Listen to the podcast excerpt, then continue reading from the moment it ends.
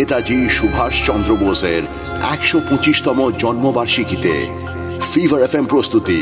বোস, কারণ সে আজও জীবিত।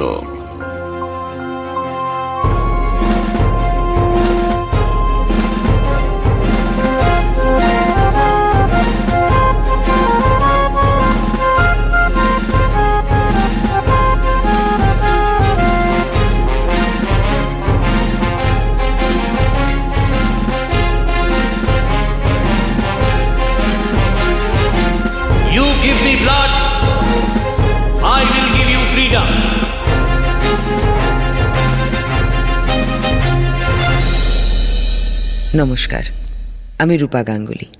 আগের পর্বে আমরা শুনলাম সুভাষের বিলেত পাড়ি দেওয়ার গল্প। চেনা মাটি, চেনা হাওয়া, চেনা সাহায্যের হাত, মায়ের হাতের খুব চেনা রান্না ছেড়ে শুধুমাত্র বাবার ইচ্ছে মেনে বিদেশে আইসিএস পড়তে চলে গেছিল সুভাষ। অবশ্য তলে তলে অন্য এক ফন্দিও এঁটেছিল, আইসিএস ফাঁকি দেওয়ার। বিদেশের হাওয়া গায়ে লাগতেই সুভাষের হৃদয়টা ছ্যাদ করে উঠল। কানে হঠাৎই চিৎকার করে বাজলো হাজার হাজার মানুষের আর্তনাদ। নাক পেতে শুরু করল একটা অসহ্য, দম বন্ধ করা পচা গন্ধ। সুভাষের মনে মাথায় সারা শরীরে ঝিম ধরে গেল। সুভাষকে এমন দেখে বন্ধু দিলীপ রায় বেশ চিন্তায় পড়ে গেল। কিন্তু সুভাষ বুঝেছিল এই যন্ত্রণা, এই অস্বস্তি কোনো ওষুধেই সারবে না। যত বড়ই ডাক্তার হোক না কেন ওকে এভাবে সারানো যাবে না।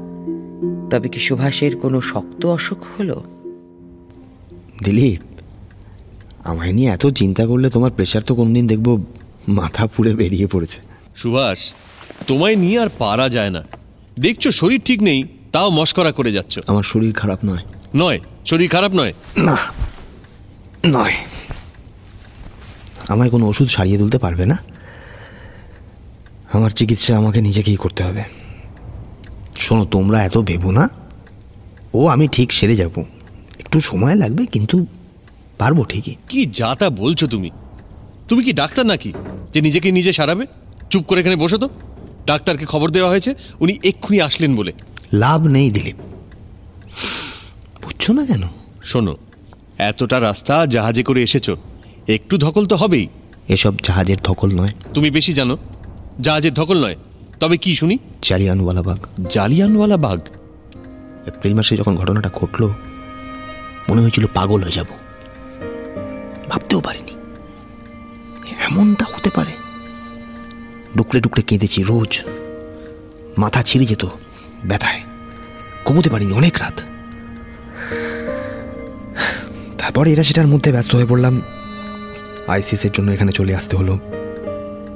কিন্তু মাঝে মধ্যে ওই আর্তনাদ মাথায় বাঁচত যে দেশের মানুষদের জন্য এই কাণ্ডটা ঘটলো, আজ তাদেরই মাটিতে পা দিয়ে কেমন কেমন যেন করে উঠল ভিতরটা। ভাবতেও কেমন লাগছে। আজকের পর থেকে আমি এই মাটিতেই হাঁটবো। ওদের সঙ্গেই ভিড়ে মিশে যাব। ওদের খাবারের টুকরো মুখে তুলবো। ওদের ঘেন্নার চোখ আমায় রোজ রোজ গিলে খাবে।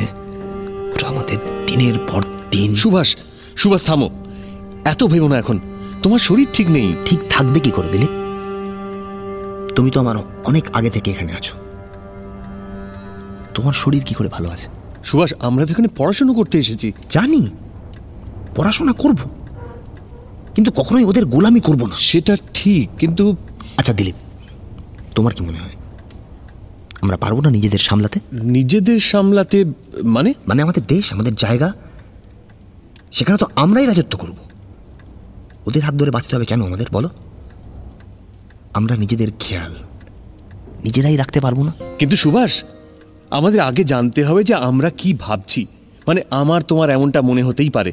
কিন্তু বাকি হাজার হাজার মানুষও একই কথা ভাবছে কিনা সেটা তো আগে জানতে হবে। ঠিক বলেছ। কিন্তু আমি তো কলকাতায় কটকে অনেকের সঙ্গে কথা বললাম মিশলাম। অনেকের মধ্যে এই জ্বালাটা দেখলাম। কিন্তু আবার অনেককেই ভয় কুকড়ে থাকতেও দেখলাম। যতই বোঝাতে চাই যে চেষ্টা করলে আমরাও পারব কেউ বুঝতে চায় না আর।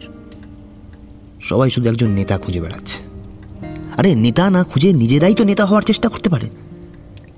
কিন্তু সে বেলায় তো কেউ এগিয়ে আসে না।